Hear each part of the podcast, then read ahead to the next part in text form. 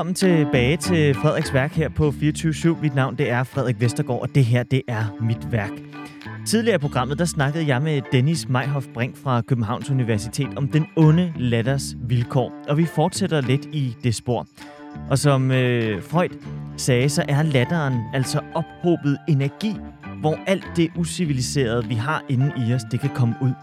Og det er ikke fordi, vi er nogle ondsindede skurke, men skurke, de fascinerer os nu alligevel. Der sidder altså usiviliseret, utæmmet vildskab og ondskab i os.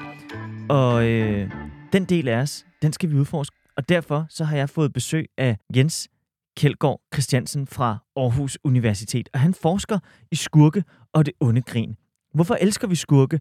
Og hvad fortæller skurkebilledet i populærkulturen om os selv og vores tid? Hvorfor elsker vi ond latter? Og hvordan ser populærkulturens ultimative skurk ud? Jens han har opstillet nogle parametre for, hvad en rigtig god skurk skal kunne og indeholde for at sætte en eviggjort skræk i vores krop. Og øh, sammen med Jens, så prøver vi at skabe den ultimative skurk. Og så skal vi også, som altid, lige forbi en idehistoriker.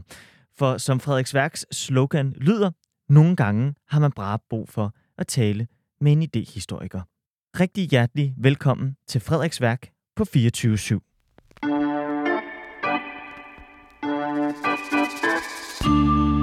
Nogle gange har man bare brug for at tale med en idehistoriker. Og det har vi brug for hver evig eneste fredag. Så lad os da endelig få ringet til en idehistoriker. Det er Kasper. Hej Kasper, det er Frederik fra 24 /7. Ja, goddag Frederik. Goddag. Tusind tak, fordi du ville tale med mig. Jamen, selvfølgelig da. Kasper Andersen, du er øh, lektor i idehistorie på øh, Aarhus Universitet. Jeg er virkelig glad for, at øh, jeg måtte ringe til dig her øh, fredag eftermiddag. Lad vi godt lige starte med at, at spørge dig om, fordi når jeg går ind på dit CV inde på Aarhus Universitets hjemmeside, så ligner det, at du har været nede i den idehistoriske gryde stort set uafbrudt siden 1999. Er det rigtigt? Ja, det er helt rigtigt, ja. Jeg, jeg er uddannet fra idehistorie i Aarhus, og så bortset fra nogle postdoc-ophold i, i England, så har det været min, øh, hvad skal jeg sige, min, øh, min base siden, ja. Så, så det er blevet, en meget stor del af mit liv. Men hvorfor idehistorie? Hvad, hvad var det, der, der, der trak i dig dengang, der, der gjorde, at du skulle studere det, i stedet for for eksempel filosofi? Jamen, det var egentlig... Jeg kiggede på handelsskole, øh, og så øh, faldt jeg over i et bogantikvariat, en, en kulturhistorie, skrevet af en, hed Egon Friedel fra 1930'erne, som handlede om ved, alle de der store ting med litteraturen, filosofien, videnskaben, tingene på tværs og sådan noget. Og det synes jeg bare var mega spændende. Og så havde jeg øh, hørt, at der fandtes et fag på uni, der hed idehistorie, og det virkede som om, at det, det var det, der mindede mest om det der sweep på tværs der. Så det var faktisk mig, det, der, øh, den der helt tilfældige fund af den der bog, der var helt, viste sig at være helt afgørende for, for hvordan mit liv har blevet efterfølgende. Jeg elsker simpelthen, at du er gået fra at være handelsskolestuderende til så at gå over og blive benhård humanist. Det er et fantastisk ja. skift. ja, for mig var det i hvert fald en god ting at gøre. Ja, men hvorfor er det, du er, er blevet i, øh, i den akademiske verden og ikke har kunne slippe idehistorien? Mm, jeg tror, det har været øh, det, at, at jeg har været heldig at møde nogle mennesker undervejs, nogle, nogle medstuderende og nogle vejledere, både her og i udlandet, som har været enormt inspirerende, og som har, som har også har troet på mig, og på, at, øh, at jeg kunne noget. Og, øh, og så, er jeg, øh, så tror jeg egentlig bare, at det er igennem den der inspiration og den, den det form for, hvad skal vi sige, øh, den form for arbejde og den form for for fællesskab, der ligger i det, som har, øh, som har trukket i mig. Og så selvfølgelig, at, at man synes, at, at idéhistorie og humaniora generelt har noget rigtig vigtigt at byde på øh, i hele vores verden, så det giver god mening at bruge sine kræfter. Ja, fordi øh, der øh, rammer du hovedet på sømmet i forhold til, hvad det er, jeg gerne vil med, øh, med mit program Frederiks Værk her. Fordi jeg vil jo rigtig gerne have, at vi får humaniora forskning udbredt, sådan så folk kan forstå, at det har enormt stor betydning for, for vores verden. Hvad sidder du og forsker i lige nu?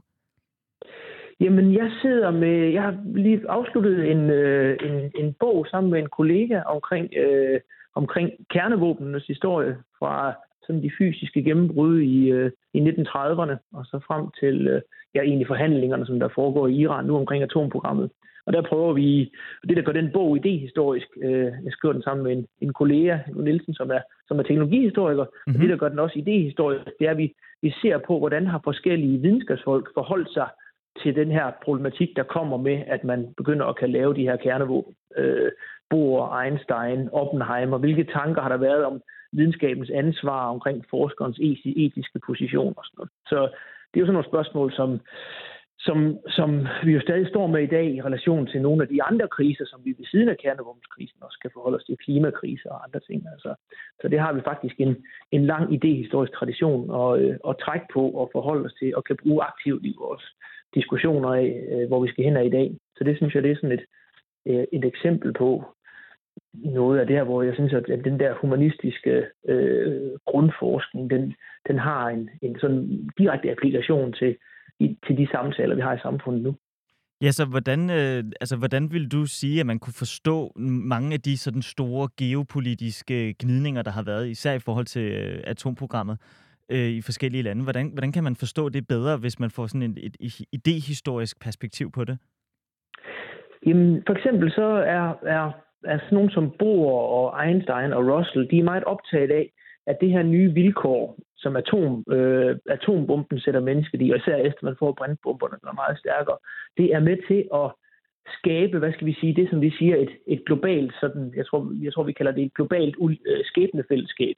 Altså det her med, at der faktisk, vi står med en masse problemstillinger, og, øh, som, er, som er grænseoverskridende, og som kræver, at vi på en eller anden måde ser os selv som en, en forbundet biologisk art. Mm. Øh, der er sådan nogle af de tanker, de kommer, de kommer relativt tidligt, og det bliver født af en bestemt form for forståelse af det internationale, som, bliver, som kommer ud af 2. verdenskrig, som kommer ud af den her erfaring med kernevåben, og som på mange måder for os at se stadigvæk er, er enormt relevant at holde fast i, selvom det også er nogle, nogle andre, en anden verden, vi er i i dag. Så er det, så er det nogle, af de, nogle af de tanker, vi skal, vi skal forsøge at mm, holde fast i, øh, fordi at det er jo nok stadigvæk, eller ikke nok, fordi det stadigvæk er tilfældet, mm. at, at, at vi har skabt den her, den her situation for os selv som mennesker på godt og ondt. Så når nu, at øh, der måske kommer danske tropper på, øh, eller undskyld, amerikanske tropper på, på dansk jord, og Rusland, de rasler med sablerne og så videre, så, øh, så har du måske et, et, et andet sådan mere øh, bredt forståeligt blik end den der umiddelbare frygt for, at nu kommer russerne. Ja, altså man kan i hvert fald sige det her med, at vi øh, øh, noget af det, som vi bruger i vores bog, det, det er sådan noget, der hedder dommedagsuret, som er oh, ja. noget, som nogle fysikere efter Manhattan-projektet, som var med i Manhattan-projektet, laver i 1947. Og, og det, som det her dommedagsur, øh, øh, som de bruger sådan, ligesom til at skabe opmærksomhed og advare om, hvor tæt man er på, ikke bare på atomkatastrofen, men også på klimakatastrofen. Øh, øh, men det, de forsøger at gøre der, det er at, at ligesom at, at skabe opmærksomhed omkring det, de kalder den strategiske sikkerhedssituation. Mm. Altså ikke kun de enkelte begivenheder, men faktisk, hvor stærke er de institutioner, som vi har til at sikre, at det ikke går galt her i verden. Ja. Og den her mere sådan strategiske sikkerhedssituation her, det, det kræver en eller anden en, en, en, en dybere forståelse af, hvad det er for nogle institutioner, og hvor de kommer fra, dem vi har, mere end bare de enkelte begivenheder, som jo også er vigtige i den daglige nyhedsstrøm, men de skal altså forstås ind i sådan et bredere sikkerheds billede, og det kræver det her tidsperspektiv. Øh, det, det, vil jeg, det vil jeg sige er en af sådan baggrunden for at forstå de begivenheder og fluktuationer, der sker hver eneste dag og uge og måned. De skal forstås ind i sådan en bredere sammenhæng. Og det er noget af det, som, som vi jo håber for eksempel med sådan en bog kan levere, og som jeg ved, der er mange andre kolleger, som gør i andre sammenhæng. Den her baggrund for at forstå den strøm, der møder os hele tiden, og indplacere den i nogle større sammenhæng. Men altså, du er jo et levende eksempel på, hvorfor at uh, idehistorie det er så, uh, så vigtigt, at vi har i, uh, i Danmark. Uh, Kasper, jeg har også en anden ting, som jeg plejer at spørge mine uh, idehistorikere om, når jeg ringer til dem, og det er, hvis du kunne vælge en, uh, en stor tænker fra fortiden, som du gerne ville have en akademisk samtale med, hvem skulle det så være? Øhm, altså lige i det her, når du lige spørger mig nu her, så synes jeg, det kunne være fantastisk at, øh, at møde Niels Bohr. Ja? Ja, det tror jeg. Jeg synes, han, øh, han, han, hans, hans brede forståelse af videnskab, af filosofi og politik er, øh, jeg synes jeg bare er enormt, øh, er enormt interessant og spændende. Jeg forestiller mig, at man kunne have haft nogle enormt spændende samtaler med ham. Oplever du nogensinde, for nu når man går ind på dit CV inde på øh, Aarhus Universitets hjemmeside, så kan man se, at du har virkelig øh, haft fingrene nede i, øh, i mange forskellige idehistoriske kager rundt omkring. At, at, oplever du nogensinde, at din hjerne aldrig stopper med at, øh, at, at tænke og udvikle sig, og din dannelse på en eller anden måde? at den sådan en, en kontinuerlig ting, som, som aldrig stopper? Ja. Ja, det, det tror jeg, det er nok den største gave, man har ved at arbejde med, med videnskab. Det er, at der altid er nye, nye spørgsmål og nye ting, der melder sig.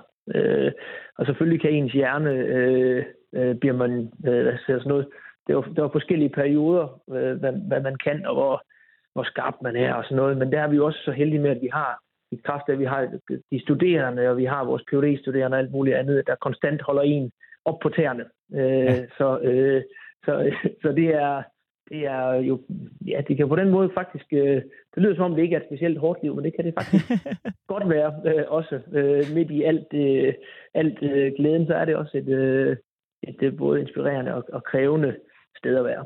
Ja, absolut. Men, øh, men, men, men, men altså, som idehistoriker, Øh, oplever du så nogle gange, at, at, at der er mangel på den her sådan større sammenhængstænkende måde at, at anskue verdens problematikker på? Mangler vi flere idehistorikere? Øhm, ja, altså det, det, det, det gør vi da, og vi mangler det hele taget, øh, synes jeg, øh, en forståelse for, hvad det er. Også de mange, ikke bare idehistorikere, men humanister, vi uddanner, hvad de faktisk kan, og hvor meget hvor meget øh, fattigere vores, øh, vores verden og vores forståelse af verden den faktisk vil være, hvis ikke det var for, for alle dem, som om det er som gymnasielærer eller formidler eller i øh, institutioner og alle mulige steder, at de her perspektiver, de øh, heldigvis øh, lever og er der. Øh, så, så jeg tror nogle gange, at det er en af tingene, sådan lidt ligesom, lidt ligesom elektricitet, at vi garanteret øh, først opdager det, når den ikke er der. Øh, sådan er det også nogle gange lidt med den humanistiske viden. Øh, den kan aldrig slås ihjel, og den skal aldrig slås ihjel, og den vil altid leve. Nej, det kommer ikke til at ske, selvom at øh, man prøver fra mange sider. Øh, ja. hvad, hvad er det næste, du, du, du mangler at få, få svar på, som du har øh, godt kunne tænke dig at kaste over? Øhm, jamen, lidt apropos måske også noget med din baggrund. Jeg, jeg er optaget og interesseret i forbindelserne mellem øh, litteratur og idehistorie.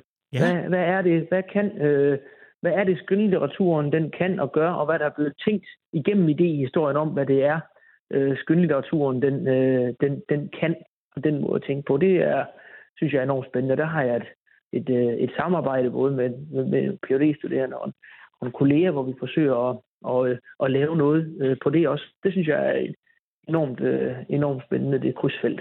Så det altså, kunne jeg godt tænke mig. Altså sådan noget med, at, øh, at øh, man udvikler større øh, empati, hvis man læser mere skønlitteratur, eller hvad, hvad for nogle, hvad, hvad, hvilke vinkler?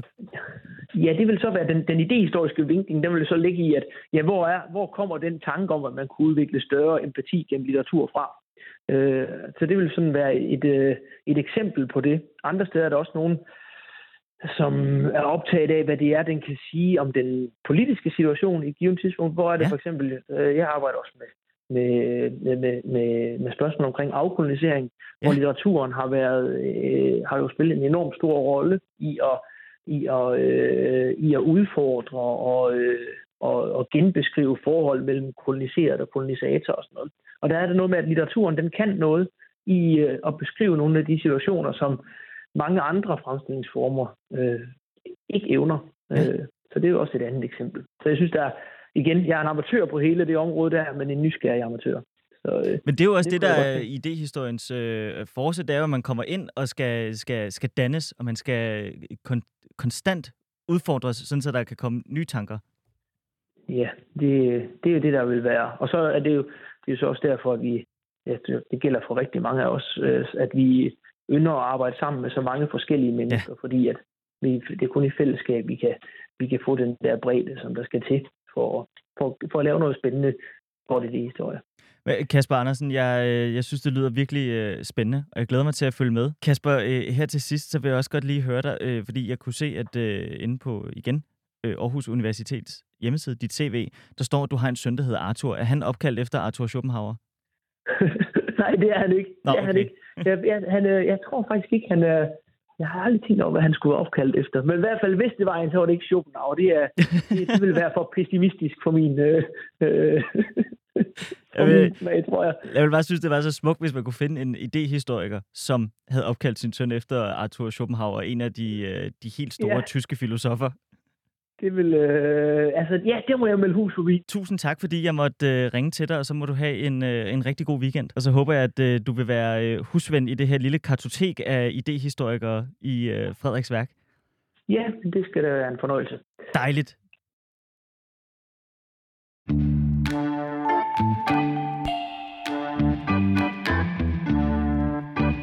Hvorfor elsker vi skurke?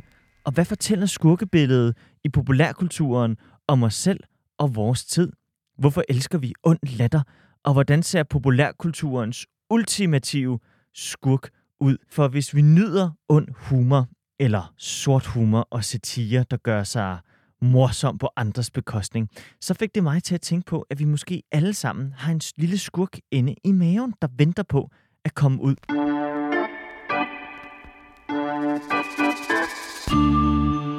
Jens Kjeldgaard Christiansen, du er postdoc på Institut for Kommunikation på øh, Aarhus Universitet, og så har du også skrevet den bog, der hedder øh, Tænkepause, som hedder Skurke. Og jeg er virkelig glad for, at du vil bruge din, øh, din fredag eftermiddag her sammen med mig. Du har skrevet, og meget af dit akademiske arbejde handler om skurke, ondskab, øh, gru og så videre. Hvilken yndlingsskurk har du? Og jeg påstår i tænkepausen, at det er Darth Vader, og jeg kunne ikke blive enig med mig selv, da jeg skulle vælge den skurk, der nu skulle være min yndlingsskurk. Jeg er stadig i tvivl, men øh, jeg synes, han kan et eller andet ved den der sådan dobbelthed mellem, at øh, dels så er vi lidt fascineret af ham, og dels så er han ekstremt skræmmende, men vi kan stadig ikke lade være med at synes, han, er, han kan alt muligt spændende og sådan. Og det, sådan var det for mig tilbage i tidernes morgen i de tidlige 90'er eller sådan et eller andet, hvor jeg første gang så ham på øh, den store eller lille skærm, vi havde. Og jeg tror, jeg har følt det sådan omkring ham lige siden. Så han er sådan en ærkebillede på en skurk for mig, tror jeg. Hvad er det ved Darth Vader, som fascinerer dig? Øhm, ja, det er jo også et skide godt spørgsmål. Jeg tror, at for sådan en lille purk, som jeg var på det tidspunkt, så var der et eller andet ved den kraft, han repræsenterede. Den kraft til at få tingene til at fungere, som han vil have dem til at fungere øh, som man godt et eller andet sted kunne, man kunne i hvert fald spejle sig, om ikke i evnen, så i ambitionen om at kunne være på den måde, at man bare simpelthen, altså hele verden, den, den, øh, den kan man styre præcis, som man gerne vil have det. Det er der jo sådan et eller andet basalt menneskeligt i, tror jeg, den der sådan, øh, der er sådan lidt, lidt, lidt magtliderlighed i det. Det kommer til at lyde så negativt, fordi han er også, mm. han er, og han er jo negativ på alle mulige måder, også netop ved den magtliderlighed, men der er sådan lidt en dualitet i ham i, at man kan godt sådan komme til at svælge lidt i hans kræfter. Så nu er det jo også bare fiktion, og så behøver man ikke at tage det så højtidligt. Men samtidig være frastødt af hans øh, ekstreme umoral, kan man vist mildt talt godt sige. Så den der sådan dualitet af at være fascineret af skurken, og samtidig være frastødt af hans skurkagtighed, den tror jeg fascinerede mig. Men det er vel lidt den samme form for, øh, for fascination, som man også finder med... Nu har jeg altid været enormt glad for, for diktatorer, og altså ikke kun... Mm. Øh, altså ikke fordi jeg synes, at det, de gjorde, var, var, var godt, eller fordi jeg ønskede at leve i Stalins øh, Rusland. Men der er et eller andet, der fascinerer mig ved, at han, altså Stalin, kunne udrette så meget. Altså der er noget uhyggeligt fascinerende ved en, der, der kan det. Altså, og så samtidig bare slet ingen kvaler har ved at slå så mange mennesker ihjel. Ja, og det, jeg tror, det er ekstremt vigtigt at skille mellem øh, fascination på den ene side, og så sympati på den anden side. For det kan hurtigt komme til at lyde som om, hvis man ikke lige bruger den rigtige formulering, det kommer jeg måske heller ikke til i min beskrivelse af Darth Vader og min fascination deraf. Øh, altså det er ikke sympati, der er tale om, og det er vigtigt at skille de to ting ad. Og jeg tror godt, man kan være fascineret af en karakter eller en virkelig person, som nu i dit tilfælde, uden nødvendigvis at have det mindste sympati. Øh, det tror jeg er meget menneskeligt. Hvis vi ser på din, øh, din, din forskning, Jens, hvorfor har du så valgt at kaste over øh, skurke og ondskab og, øh, og gru? Ja, det er jo endnu et godt spørgsmål. Øhm, jeg blev oprindeligt fascineret af noget forskning, som min øh, daværende, ja det var han jo ikke engang endnu på det tidspunkt, min phd vejleder Mathias Klasen lavede omkring øh, gysergenren, og hvorfor vi er både fascineret og frastødt, sådan lidt apropos af spøgelser og vareulve og monstre i alle mulige afskygninger. Og så tror jeg ligesom, det blev sådan lidt en måde at give det mit eget spin på og overføre det til skurken. Og så er det ligesom en anden form for fascination, en anden form for jamen altså at blive, en anden måde at blive frastødt på. Hvad er det, du synes, det her med at analysere øh, skurke og ondskab, hvad, er det, hvad, hvad synes du, det tilføjer i forhold til sådan en anden bredere øh, analytisk tilgang til populærkulturforskning? Jeg tror, dybest set, det, noget af det, som skurkene det fortæller os om, det er jo ligesom, øh, hvor går grænsen? Sådan i alle mulige henseender næsten. Hvad kan man slippe afsted med? Hvad er umoralsk? Skurken er sådan lidt et billede på, hvad vi som samfund fordømmer i alle mulige sammenhænge. Og det synes jeg er interessant, hvordan sådan nogle abstrakte normer, regulativer og idéer om, hvad der er godt og ondt, hvordan de ligesom bliver, øhm, hvad kan man sige, øh, konkretiseret i sådan et skurkevæsen, i sådan en skurkekarakter, som ligesom skal udtrykke i en konkret og forståelig forstand alt det her, man ikke bør gøre. Man bør ikke stjæle, man bør hjælpe hinanden i stedet for at være selvisk. Man bør øhm, man, man, man bør tage hensyn, og så videre, så videre, så videre. Alle de ting, som, som skurkene jo typisk ikke gør. Og jeg synes, det er interessant den måde, hvorpå vi indkoder vores, øh, hvad kan man sige, mere sådan abstrakte moralforståelse i de her helt sådan konkrete, næsten, hvad kan man sige, øh, karakterer, vi næsten kan se og røre og føle ikke på øh, en og samme tid. Det synes jeg er interessant. Men er der ikke også noget med, at, at skurke bare er sjovere end, end helte? Altså, for, hvis vi ser på sådan noget som Tintin, Tintin er jo røvsyg i forhold til Rastopoulos ja. for eksempel, ikke? Altså. Ja, det var ikke helt løgn. Nej, det tror jeg også er en del af det. Og som jeg nævnte det der med Darth Vader, at jeg var fascineret af, af ham, jamen, øh, noget af det, han kunne, det var jo, at hvis der var nogen, der øh, sagde ham imod, og ligesom forsøgte at træde ham under fodet, så skulle han ikke ligesom helten sådan forsøge på en eller anden måde at øh, komme lidt omkring ved det, og komme lidt udenom det. Så han skulle satme nok gå i flæsket på dem, og sige klart fra, og måske endda give dem en omgang så det kunne være, øh, så, så, så de ligesom kunne øh, føle, at det var, det var ham, der, øh, der styrede showet. Og det, det tror jeg godt kan gøre dem lidt mere interessant, at de ligesom har, øh, de har en anden spændvidde i forhold til, hvordan de overhovedet kan agere over for andre mennesker. Jeg tror alle sammen, vi har sådan en fornemmelse af nogle gange at føle os trådt på, og så føler jeg, at i virkeligheden så burde den person bare have, så den passer ikke, eller sådan et eller andet. Mm. Og det, øh, det har skurken ikke noget problem med at få ud i livet. Jeg tror også, det er en af grundene til, at vi er så glade for antihelte, som på en eller anden måde er sådan lidt en, øh, en hybrid mellem helten og skurken. Sådan en antihelt som Walter White fra Breaking Bad, der ja. virkelig godt kan slå fra sig, når det skal være. Og det kan vi ikke lade være med at svælge bare en lille smule i, altså så kan de fandme også lære det, ikke? Øhm, hvor øh, helte som Superman og så videre, det kunne de ikke slippe afsted med, fordi Nej. så er de ikke superhelte, så er de... Øh... Men der er noget menneskeligt i det alligevel, i at sådan at kunne kunne slå lidt fra sig, i, i hvert fald for, for, for nogle af os, noget vi godt sådan, ja, om ikke, om ikke sådan ønsker at, at realisere, så i hvert fald, vi kan ikke, vi kan ikke lade være med at være fascineret af det, og synes, at alligevel, der er, der er et eller andet der, der er lidt spændende. Det, det kan vi sgu ikke. Superskurkens øh, ondskabslatter, Jens, hvad er det for, øh, hvad, er, hvad er formålet med at have en ond latter? Jeg har argumenteret for, at formålet det, det dybest set er at udtrykke noget omkring skurkens sindstilstand. Så når vi griner, så gør vi det typisk fordi, at vi har det sjovt, og vi nyder det, vi har gang i, og vi gør det, nogle, vi gør det tit med andre mennesker. Vi griner typisk, når der er andre mennesker også, og vi sådan befinder os i sådan et godt socialt lag. Øh, men, men dybest set så gør vi det, fordi øh, vi, har, vi har det godt, vi har det sjovt. Så når superskurken gør det, så man ser det typisk i to forskellige sådan helt grundlæggende sammenhænge, når skurken griner. Den ene, det er, når skurken planlægger at gøre et eller andet ondt, og igen, altså Disney er jo simpelthen øh, ja, et, øh, altså sådan, øh, fyldt med eksempler på det. Når skurken, øh, Jafar for eksempel, øh, øh, fra Aladdin, formulerer sin onde plan om, mm. hvordan han vil sende helten Aladdin ud, hvor øh, jeg, jeg tror det er til verdens ende, han siger og hvordan han vil gøre det på alle mulige forfærdelige måder, så han får bugt med de her øh, helte. Og så slår over i sådan en øh, gro, øh, grofuld latter. Mm. Så gør han det, fordi han udtrykker, at ikke nok med, at jeg vil gøre det her, jeg vil satme også nyde det. Mm. Jeg vil nyde det, fordi jeg er så ond, så det halve kunne være løgn. Ikke? Så det er den ene situation, når skurken ligesom på en eller anden måde formulerer, udsiger, hvad, hvad, er det, der, hvad er det, der er på færd, hvad er det, jeg vil. Den anden, det er, når øh, skurken udretter det, kan man sige. Når skurken så rent faktisk sender Aladdin to the end of the earth, som ja. han siger. Og så også slår over i den her øh, vanvittige øh, latter, høje latter. Øh, det tror jeg igen er et udtryk for det samme at sige, at skurken nyder det. Det er ikke bare, det er ikke fordi, at skurken føler, at ja, man er nødsaget til det, eller øh, øh, man gør det, fordi man ikke så andre udveje, eller, eller noget på den måde, eller, eller måske er man ikke engang klar over, hvad man har gang i. Nej, der er ikke noget af det. Det er fordi, det, man er bare ond, og man nyder, man nyder at forrette onde ting. Så øh, jeg tror, det er det, der dybest set er på færre med ond latter. Det udtrykker onde sindstilstande. Ja. Du øh, har også et øh, citat i din tænkepause fra øh, den pessimistiske filosofis fader, Arthur øh, Schopenhauer. Der er intet klare tegn på et bælmørkt hjerte og på det absolute moralske fordav, en oprigtig nydelse frembragt af andres lidelse. Ja, det er jo guld, synes jeg. Jeg kan simpelthen ikke lade være med at smække den ind der. Øh, jeg synes, det er, en, det er en fed måde at udtrykke det, jeg, jeg dybest set lige har sagt på, øh, mm. øh, på en sådan koncis og, og sådan slående måde. Ikke?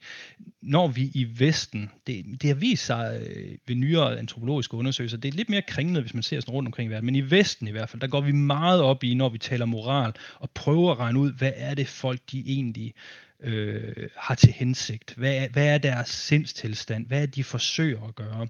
Har de misforstået noget? Er det derfor, de forretter den ondskab, de gør? Eller gør de det, fordi de bare er drevet af selviskhed og grådighed og alle de her skugagtige kvaliteter? Og den måde, vi forsøger at nå ind til, hvad det er, der, der foregår bag panden på folk, ikke? det er jo at, at se på, hvordan udtrykker de sig, hvad, hvordan udtrykker de sig med deres gestik og mimik, og hvad de gør, deres kropssprog i det hele taget. Og der er næsten ikke noget vildere signal på indre nydelse end den her øh, altså sådan, øh, helt vilde latter, hvor man næsten ikke kan styre, næsten ikke kan styre sig, ikke? og hele kroppen hopper og danser, og øh, det er jo det, som skurken gør ved det her klassiske undergrin, som vi finder det i for eksempel Disney-film, hvor, øh, hvor det, det, det, simpelthen, det overrumpler dem næsten. Ikke? Man kan sige, at de slet ikke være i sig selv, fordi de synes, det er så fantastisk, det de har gang i. Så der bliver vi, der, der, det fjerner med det samme en hver tvivl om, at skurken er skurkagtig. Skurken gør det sgu ikke, fordi skurken er galt afmarcheret, eller blevet, Øh, det ved jeg ikke, har øh, øh, misforstået situationen, eller er blevet indoktrineret, eller et eller andet. Det, det er simpelthen det er lyst, det her. Det skal bare gå ud over andre, det skal bare gå ondt.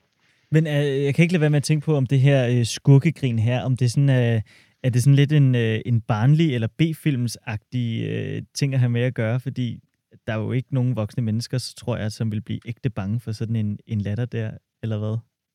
Jeg tror, der er, noget, der er noget om snakken. Vi snakkede lidt om før det her mærkelige, øh, næsten paradoks med, at dels så ved vi jo godt, at folk de ikke er drevet af den rene ondskab. Det er noget mærkeligt noget at sige. Men på den anden side, så, som mennesker, så har vi en tendens til det, man i psykologien kalder demonisere. At sige, at folk de gør onde ting, bare fordi de er onde, uden, mm. uden egentlig at have noget motiv, eller af nogen anden grund, end fordi de er onde.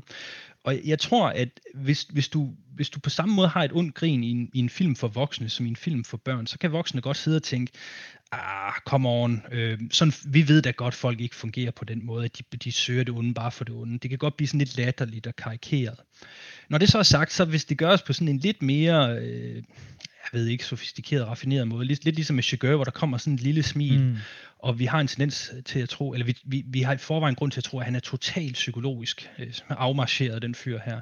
Så kan vi alligevel godt sådan tænke, puha, der, der er noget skræmmende inde bagved, der foregår her. Så jeg tror, det skal gøres, lad os sige på en måde, lidt mere finesse, når det skal gøres over for voksne. Jeg tror, en af grundene til, at det bliver brugt rigtig meget, for eksempel Disney-film, det er netop for at kunne kommunikere til børn, at mm. øh, jo, det, det, det er ikke bare fordi skurken tager fejl eller noget, det er fordi skurken er ond, og de skal børnene skulle forstå. Så hvorfor viser det ikke med det tydeligste, hvorfor viser vi det ikke med det tydeligste signal, som næsten næsten tænkes kan, nemlig at skurken slår over i den her vilde latter, som børnene kan forholde sig til. Jamen, når, når jeg griner, så er det fordi, jeg har det sjovt og har det godt, og synes, at, at det, det, der foregår nu, det er bare super godt. Og når skurken gør det, mens Aladdin bliver sendt til verdens ende, så er der ikke nogen tvivl om, at, øh, at skurken er ond. Jeg kommer til at tænke på øh, den scene, jeg kan ikke huske, øh, hvilken af øh, Austin Powers-filmene det er, men hvor at øh, Dr. Evil, han går i gang med at, øh, at, at le af sin onde, onde plan sammen med sit, øh, sit store crew. Og så i James Bond-film for eksempel, så vil man jo klippe midt i grinet og være sådan, åh, oh, okay, Blofeld er fandme ondt. Men her ser vi, at de griner færdigt, og så står de sådan lidt og kigger på hinanden, og der er ikke rigtig nogen, der sådan ved, hvordan de så skal komme videre. Nej, det er en fed scene, og jeg tror, en del af point med det, det er jo også at sige, øh, det er på en eller anden måde at udstille det og sige, ja. ikke nok med, at I har set det undgrin, nu skal jeg også lige forholde jer til, hvad det er, der lige er sket. Så man, man sender lige signal til publikum om, at øh, prøv, prøv, lige at, prøv lige at forsøge at konceptualisere den her. Prøv lige, hvad, hvad er det, der er på færre her, og hvad, hvad er det, der driver de her karakterer her? Så kan man se, hvor absurd det egentlig er, det der foregår.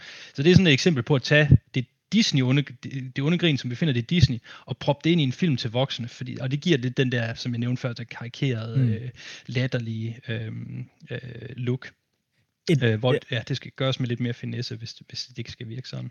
Men alligevel, så kan man jo altid komme med eksempler på, hvor at i, i til voksen ting, hvor at det onde grin faktisk fungerer virkelig, virkelig godt og er ja. virkelig uhyggeligt. Og det er, jeg kommer til at tænke på uh, Michael Jacksons uh, Thriller, hvor at øh, til slutningen i nummeret, så kommer det her uhyggelige, uhyggelige grin, som ellers er, og det er jo også optaget af en B-film øh, skuespiller, øh, som var med i sådan nogle øh, B-horrorfilm i 70'erne, men, men det er faktisk skide uhyggeligt, når han begynder at grine i afslutningen af den sang. Ja, ja, jeg kan godt huske det. Jeg tror også, øh, det tror jeg egentlig også er et meget fint udtryk for en af måderne, man bruger det undergrin på, også sådan i, i, i film beregnet til voksne. Det er at udtrykke en eller anden form for øh, ustabil og farlig sindstilstand, snarere end bare sådan, at, at karakteren på en eller anden måde er drevet af, af det onde selv. Så øh, hvis nu for eksempel, jeg kan huske, jeg bruger vist i tænkepausen et eksempel øh, i øh, Schwarzenegger-filmen øh, Predator, oh ja. hvor det, det onde monster, som kommer fra en anden mm. planet, og vi ved ikke, hvad det er for en størrelse, til sidst slår over i sådan en mærkeligt ondt grin inde bag den der maske. Vi kan ikke se, hvad der foregår derinde bagved.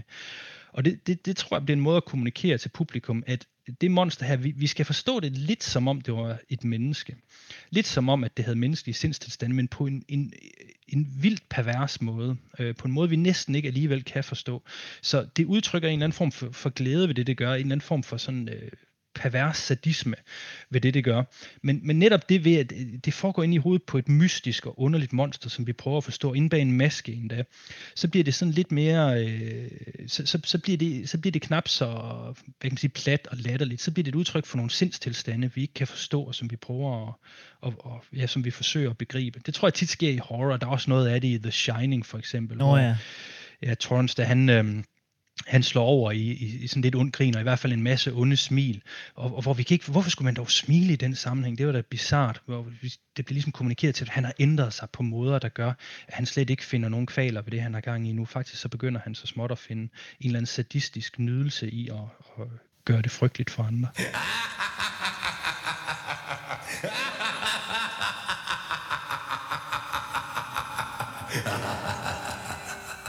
Captain America i 40'erne, hans skurk, som han skal besejre, det er, øh, det er Hitler. Mm-hmm. og så senere, så bliver det så kommunister. Øh, at, at, at, at skurken altid sådan et, et produkt af den tid, den kommer ud? Det er den jo nok, i hvert fald i det omfang, at øh, vi har til alle tider en moral, og det er den moral, som skurken afspejler, altså de negative sider af den moral, som skurken afspejler. Når det så er sagt, så synes jeg, det er blevet lidt mindre tydeligt, fordi jeg tror, vi er blevet lidt mere øh, det, man måske vil kalde politisk korrekt, det vi er ked af, ligesom at sige, at dem, der er nogen folkefærd, der er nogen nationer, der ligesom er skurkagtige næsten, bare fordi det, det er bare sådan, de er. Så jeg tror, det er ikke lige så tit, man ser sådan et, et egentligt skurkebillede, der ligesom repræsenterer russerne, eller øh, ja, nazisterne, de kan nok bedre gå an, fordi af en eller anden grund, så kan alle blive enige om, at de er nogle møgsvin. Men, øh, men, øh, men det der med at sige, at det er kineserne, der er onde, det er russerne, der er onde, det er araberne, der er onde, det tror jeg, vi er blevet lidt mere, det værger vi os lidt mere ved, end vi gjorde engang, af alle mulige grunde. Jeg tror, der er blevet lidt større sådan, social bevidsthed om, at det kan være, det kan være temmelig farligt at, at på den måde identificere et folkefærd med en skurkerolle. Øh, så i den forstand, så kan man sige, jamen, så er der nok lidt mindre øh, af det. Øh, men, men det betyder ikke, at, at skurken ikke stadigvæk repræsenterer alle de ting, vi ikke kan lide som samfund. Det, øh, det gør den helt sikkert ja, han er et skide godt eksempel, ham med Red Skull der for Captain America, fordi han netop ja. var en nazist under 2. verdenskrig, så blev han en kommunist, fordi nu var det det nye fjendebillede, man opstiller. Og så skis mig om ikke, da kommunisterne, de ligesom øh, øh, viste sig ikke at være så farlige i sidste ende, ja, det var de jo så lige op til, men, men da de ikke længere var en trussel, så blev han sgu nazist igen, fordi, øh, øh, fordi et eller andet øh, fjendebillede skal vi jo have. Nazisterne, det er nok blevet sådan lidt et safe bet, tror jeg, for mange. Der er sgu ingen, man kan pisse af ved at sige, at nazisterne, de var, de var nogle Nej. farlige størrelser. Nej. Men jeg elsker også, hvordan at, øh, at skurken kan, kan påtage sig øh, den rolle, som det nu kræver af, øh, af tiden. Hvem, hvem sådan nu i dag, hvem er så, øh, altså, hvem vil være en, en, en oplagt skurk for tiden? Åh oh, ja, hvem vil det være? Jeg tror i det store hele, at øh, noget, noget man forsøger at sige i mange populære medier, det er, at skurken øh, ikke, ikke som i gamle dage var en af dem, skurken en af os, forstået mm. på den måde, at vi, vi skal passe meget på med det der med at demonisere de fremmede og demonisere andre. Så tag nu Disney-filmene for eksempel. Der er det gerne sådan, at i, i øh, de nye film, så øh, skurken er ikke sådan en eller anden øh, øh, mørk fremmede karakterer, som kommer ind udefra og ødelægger det hele for alle, øh, og måske taler på en anden måde, ser ud på en anden måde end alle de gode. Nej, skurken er en, er en man aldrig vil have forventet var skurken. Der er det lille lam, øh, Bellwether, i, øh, hvad hedder den, Zootropia, Zootropolis, tror jeg. Zootropolis, ja. Zootropolis, ja, der er vist både en dansk og engelsk stil, det er også lige meget. Øh, hvor, hvor man vil aldrig have troet, at det var det, var, det, var det lille skvat der, der var, øh, øh, der var skurken. Og det går igen i, i rigtig mange nye film. Der er jo også øh, for eksempel den, øh, den gode prins Hans fra Frozen 2013, ja. hvor han er ligesom billedet på øh, sådan en hjertelig godhed, og han er så hjælpsom, og han er mm. så hensynsfuld og så videre. Så viser det sig, nej, for siger, han gik med alle de her onde, onde planer og tanker, selvom vi troede, at han var der en af os, og han var simpelthen billedet på, øh, på det rettelige og det gode. Det tror jeg, der er rigtig meget af øh, for tiden, at øh, vi skal passe på med, som jeg nævnte før, ikke at skabe et fjendebillede, fordi mm. det kan lige så vel være en af os som en af dem. Jens, jeg kunne godt tænke mig at prøve at lave et lille øh, eksperiment med dig, fordi i din bog, så opstiller du ligesom sådan nogle, øh, i din tænkepause, der opstiller du ligesom sådan nogle præmisser for, hvad en, øh, en skurk skal være. Øh, og du starter med at skrive, at skurken er en held med negativt fortegn, og så kan vi jo have det øh, for øje. Og så, øh, så opstiller du ligesom sådan nogle, øh, nogle præmisser for, hvad, hvad en skurk skal være. Altså, der skal være en ond hensigt, der skal være en morderisk kompetence, og så skal skurken kunne realisere sin hensigt. Altså, der skal være en reel risiko for, at det her det kan lykkes. Og så kommer du også ind på både udseende og så den måde, de, øh, de taler på. Og så vil jeg gerne prøve at lave øh, den ultimative øh, hmm. super øh, Frankensteins øh, skurk med, øh, med dig. Og du må tage og låne frit fra, fra alle populærkulturens øh, hylder. Og du må også gerne gøre ligesom øh, Captain America, og så tage fra, fra virkeligheden, hvor den er en nazist. Men øh, hvis vi skal tage øh, den første, den onde hensigt. Hvad ville sådan i din optik være det mest uhyggelige, en superskurk kunne udrette? Jeg tror, øh, det klassiske eksempel på noget, som folk de finder virkelig skurkagtigt og klassisk skurkagtigt, det er sådan en, en, en uudgrundelig destruktivitet, forstået på den måde, at der, der lader ikke til at være noget motiv for, hvorfor skurken slår ihjel og ødelægger. Det er bare noget, skurken gør, fordi skurken dybest set lader til at kunne lide det. Så det er sådan en, en, øh, sådan en, en, en sadisme, og som på en eller anden måde udtrykker en mærkelig, øh, en mærkelig psykologi, hvor vi har en eller anden, tror jeg, basal menneskelig opfattelse af, at folk de kan sgu godt finde på at gøre noget, bare for at være onde.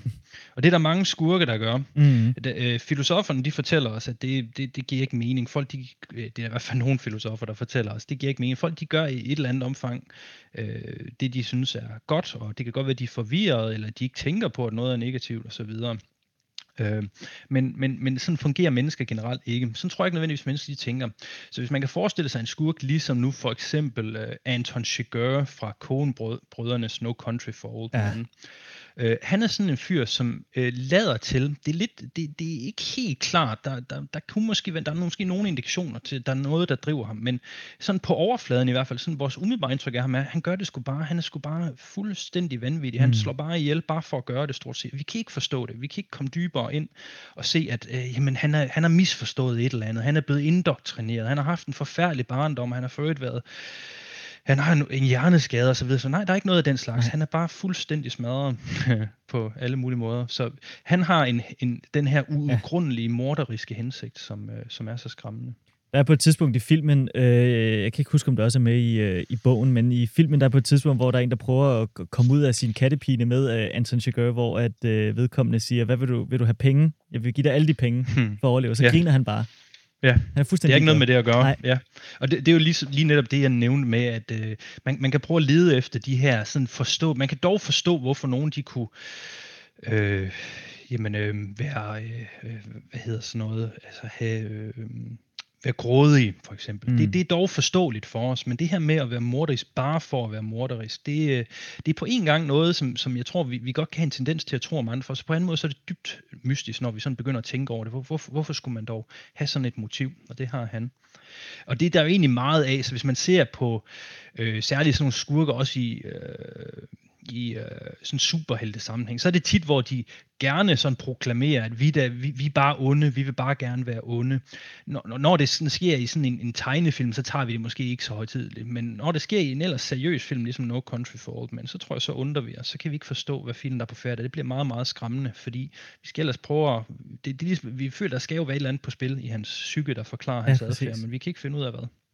Jeg kommer også lidt til at tænke på, nu hvor du siger det, så kommer jeg til at tænke på, øh, på Jokeren, og jeg ved godt, at øh, der er mange forskellige historier om Batmans ja, ja, øh, ja. Joker, men, men øh, noget, der sådan gør, gør sig gældende for dem alle sammen, det er øh, to ting. Det ene det er, at han siger, at jeg bare gerne se verdenen brænde, og, øh, og det andet, det er, at han selv har været udsat for noget forfærdeligt, så derfor så vil han gerne have, at andre også skal kunne blive udsat for det samme. Han har det der med, at han siger, at i en udgave af Jokeren, hvor han siger, at, øh, at der, det, det tager kun en dårlig dag, og så hmm. vil du blive ond resten af livet.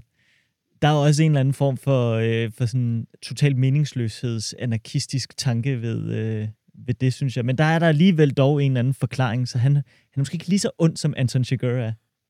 Ja, altså man kan sige, måske, måske er en af pointerne med ham, at den forklaring aldrig overhovedet står mål med, med den altså, helt ekstreme øh, ondskab og galskab, mm. som han sådan udviser sidenhen. Ikke? Altså, det, det, som du siger, så er der mange forskellige bud på, øh, på Jokeren, og, og hvad det er øh, for oplevelser, der har gjort ham så forfærdelig. Øh, men, men jeg tror, det er rigtigt, at øh, altså, der, der er dog sådan et eller andet, et eller andet forsøg på at, at forklare ham, og det er det, der ikke rigtig er ved Anton Chigurh, ja. øh, som gør ham måske lige, for mig i hvert fald, øh, nykket, øh, nykket farligere, nykket mere skræmmende. Men altså i, i alle tilfælde af ondskab, så, eller øh, sådan det vi vil kalde rendyrket ondskab, så er der et eller andet misforhold mellem den forfærdelige adfærd, som skurken udviser, og så det faktum, at øh, der ikke rigtig er en forklaring, der ligesom står mål med det. Hvis vi vidste, at skurken havde den her, altså en eller anden øh, en, en hjerneskade, som gjorde, at skurken var fuldstændig ude af stand til at kontrollere sig selv. Så skulle lige forstå det. Men så vil vi samtidig heller ikke synes, at skurken var specielt ond. Nej. Så det, at det ikke bliver forklaret, det gør, at vi sådan helt intuitivt bare tænker, jamen skurken må være drevet af, af ondskaben selv på en eller anden måde. Det er interessant, synes jeg, hvordan mennesker kan tænke sådan, men det kan vi til synlædende. Den anden kom, øh, ting, som du, øh, du nævner til øh, superskurke Frankenstein, Jens, det er morderisk kompetence. Og øh, der tænker jeg jo så også, at øh, hvis vi bliver ved Anton Chigurh, han er jo ikke særlig fysisk overlegen. Altså nu er det ikke, fordi jeg er nogen Superman eller noget, men, men sådan, han har ikke en fysisk tilstedeværelse, ligesom Darth Vader, der gør, at du tænker, ham her, han kan være en trussel over for mig, fordi han er meget stærkere end mig. Ikke ligesom Darth Vader, men ikke desto mindre, så er der i åbningssekvensen, så, øh, hvad hedder det, øh, kvæler han en ja politimand, hvor vi virkelig ser hans øh, sådan fysik udspille sig, og han virkelig sådan tager ved og øh, får ham øh, simpelthen kværket der på gulvet, og øh, den får ikke for lidt, lad os sige det på den måde. Sådan, så vi dog øh, fornemmer en fysisk trussel på ham. Men jeg tror ikke, det er det, der primært er hans trussel. Altså vi får at vide af forskellige karakterer, at han er en menace, han er simpelthen så farlig. Og øh, det er jo et eller andet sted klart nok, at hvis han slet ikke udgjorde en trussel for nogen som helst, hvis han bare lavede rundt på gulvet og havde alle de øh, onde hensigter, som han havde, jamen, så ville vi ikke være lige så skræmte af ham. Vi ville måske ikke engang tænke, at han var lige så skurkagtig. Det eksempel, jeg godt kan lide at bruge, det er nogle af de her tegne, tegnefilms skurke, som vil i og så onde ting. Øh, Elmer Fjord vil dræbe øh, Bugs Bunny, øh, hvad hedder han, Snor Snup på dansk. Ja. Men han er så latterligt inkompetent, at vi bliver aldrig rigtig bange for, mm. at der kunne ske noget reelt ved Snor Snup. Så hans umoral registreres ikke rigtig af os. Det er ikke sådan, at vi tænker, oh, men det er da også noget forfærdeligt noget. Han kan jo se, at, at Snor Snup i virkeligheden bare øh, vil rende rundt og hygge sig og så videre. Hvorfor skulle han dog vil det? Og sådan er der mange del. Øh, et andet eksempel, jeg bruger, er øh, Alene Hjemme, hvor de to oh, ja. skurkagtige fyre der, de... Øh, de vinder og stjæler og gør ved. Øh, jeg tror, de fleste har set den film. Mm. Og fordi de bliver så latterlige, at de kan slå sig, den her lille dreng, Kevin hedder han vist, øhm, ja. så, øh, så tager vi sgu ikke deres moral særlig, øh, ja, deres umoral særlig, øh, særlig højtidligt. Det er næsten en del af genren ved de her komiske skurke her, at de er, så, de, de, de er ikke kompetente nok til, at de ligesom kan få vores øh, moral op at ringe. Men, men, men der er stadigvæk, øh, tænker jeg, der, der tænker jeg stadigvæk i vores øh, superskurke Frankenstein her, så er det stadigvæk Chigurh, vi, øh, vi, vi glider øh, hen imod, fordi han kan, han kan stadigvæk godt udleve sin, sin, sin ondskab, selvom at han er, er bundet ja. på hænderne med øh, håndjern. Og, øh, ja, og, og, og ikke nok med, at han kan, han gør det, så vi mm. ser også, øh, ja. hvordan han dræber folk, og hvordan han skaber en hel masse øh, jamen, altså dårligdom og sorg ja. rundt omkring sig. Øh, vi ser vi, sheriffen her, Sheriff Bell, hvordan han bliver, han føler den totale afmagt ved at stå over for en skurk, der er så afstumpet som Chigurh. Han kan slet ikke, øh, han ved slet ikke, hvordan han skal kunne overleve, hvordan samfundet skal kunne overleve, når man står over for sådan en, en, øh, en fyr der. Men så forstår jeg ikke, øh, i forhold til sådan, hvis vi nu vender tilbage til, til Jokeren, jeg forstår ikke, hvorfor Batman ikke kan slå ham, fordi Batman er jo så meget stærkere, og han har alle de her våben til sin, øh, til sin rådighed. Jokeren er en spinkel fyr i jakkesæt. Ja, bevæbnet, ja, den med, bevæbnet Ja. med kort, spillekort. Altså. Ja, ja. Ej, den trussel, han repræsenterer, er nok mere i en eller anden forstand kognitiv. Han, øh, øh, han, er, han er tosset, men han er ikke dum. Så Ja. han forstår ligesom at komme omkring ved Batman på alle mulige og næsten umulige måder. Så øh, han repræsenterer en trussel, den er bare ikke fysisk på samme måde som med, øh, med Shigur. Så siger du også, at skurken skal realisere sin hensigt. Og der tænker du øh, i forhold til, hvis nu det er en skurk, der vil overtage verdensherredømmet, så skal vi ligesom se det ske, før at vi bliver ægte bange for skurken, eller hvordan? Ja, altså det er egentlig en anden måde at udtrykke det forhold på, som jeg allerede nævnte med kompetence. Altså, øh, at, øh, så det er ligesom den, øh, den anden side af den mønt, kan man sige, at hvis skurken er kompetent, så bliver der også udrettet alt muligt. Ikke? Så bliver der også... Øh, øh, så er der også mennesker, der lider, så er der også ting, der bliver stjålet eller ødelagt, eller hvad det nu måtte være, skurken er ude efter. Så på den måde, så, øh, så, så er det egentlig to sider af samme sag. Altså det er noget som for eksempel, nu snakker vi No Country for Old Men, den, den film gør egentlig rimelig meget ud af at portrættere ligesom i, i andre den, den afmagt, de føler over for den her forfærdelige skurk, som gør så meget ondt. Så øh, hvis vi lige vender os mod udseendet. For så, øh, altså skurke har jo set ud på, på mange måder, men, men sådan, øh, hvordan skal en skurk se ud, før vi bliver øh, ægte skrækindjaget og bange? Jeg tror, øh, jeg, jeg, jeg tror igen, det hvis nu vi, vi forholder os til Disney, bare for at være sådan mm. Lidt konkrete, så tror jeg igen, det er et meget godt billede på nogle trends. Nu nævnte du Ursula, og det er rigtigt, jeg nævner, der er sådan lidt betonlæbe over hende, og øhm, jeg tror i virkeligheden, så var hun egentlig også, hun var egentlig sådan modelleret over, eller hvad man nu siger, øhm, den her drag queen, hvad var det, hun hed Divine, Mm. amerikansk drag queen, og som jo er så, hvad kan man sige, sådan øh, kontranormativ, som næsten tænkes kan. Altså, øh, hvis skurken havde en tendens til i de her ældre Disney-film nogle gange at være nogle gange at udvise, hvad man sådan stereotypisk vil kalde så homoseksuel adfærd, for eksempel. Øh, være feminin, hvis der var en mandlig skurk, for eksempel. Øh, Scar er temmelig feminin Ja. i øh, nogle scener, for Scar for Løvenes Konge, der er flere, der er flere eksempler. Øh, og øh, være på en eller anden måde udskille sig meget fra, øh, fra de gode ved at være måske mørk, mørkere. Det er også klassisk. Måske tale med en anden accent. Så der er rigtig mange Disney-skurke. Igen, meget mere førhen end nu, tror jeg. Mm. Øh, det, det er mit indtryk, der talte med for eksempel en, en øh, britisk-engelsk accent, Ja. en amerikansk-engelsk accent. Så de gode talte amerikansk-engelsk accent, og de onde, det var, det var typisk britisk-engelsk, nogle gange også nogle andre øh, accenter.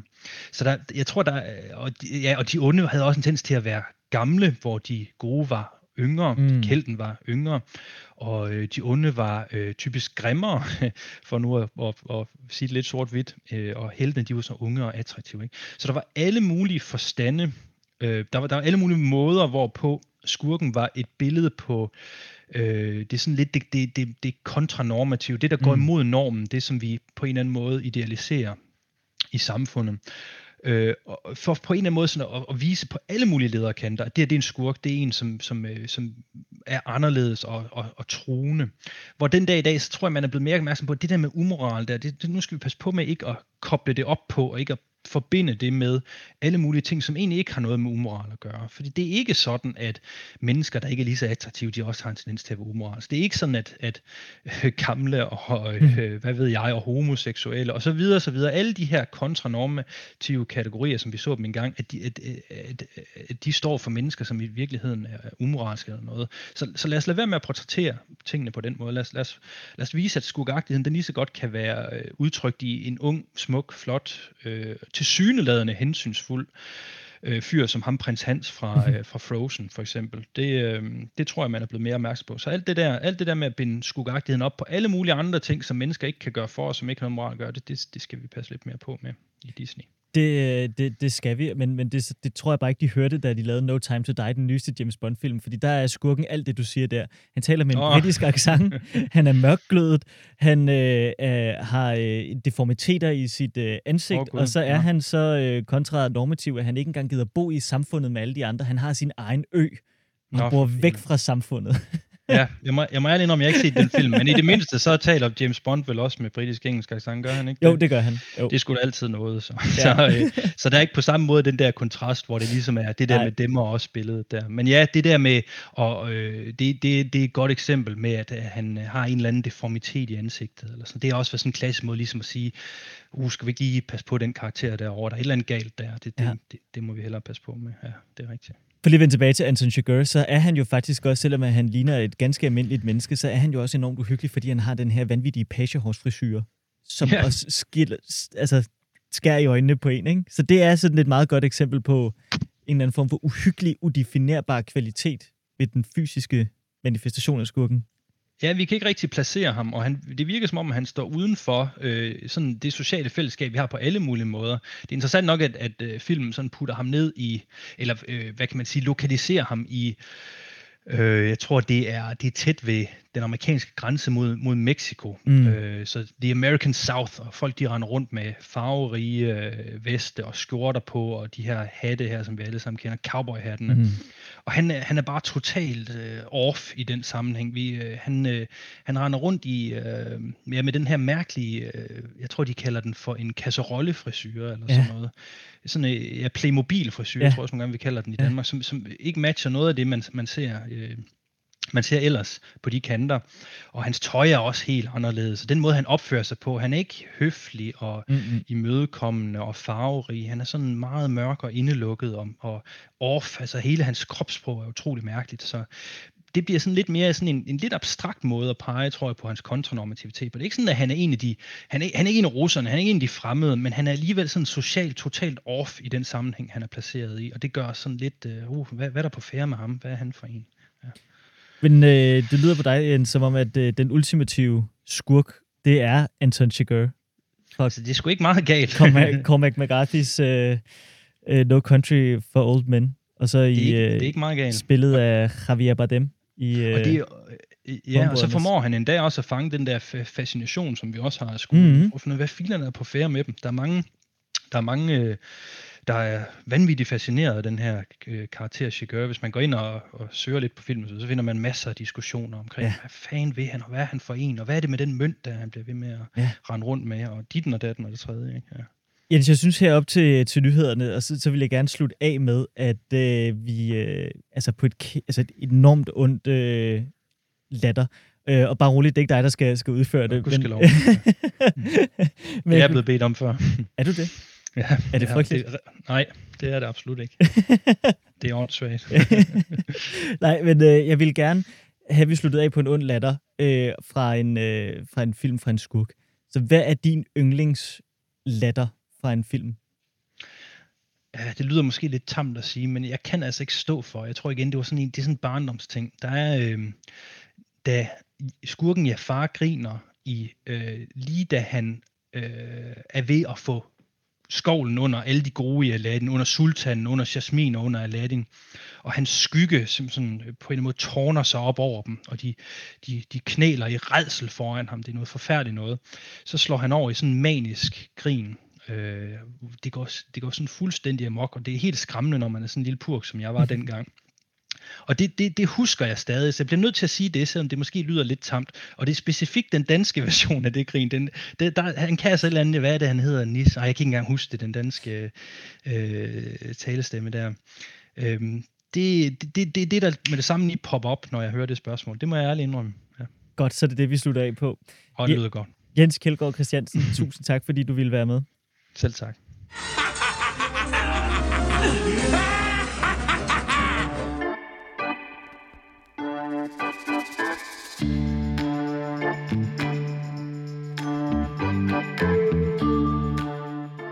Det var alt for Frederiks værk i denne uge. Vi er tilbage igen næste fredag kl. 16, og du kan altid finde os øh, som podcast der, hvor du downloader din lyd. Nu er klokken 18, og vi skal have nogle nyheder. Vi høres ved.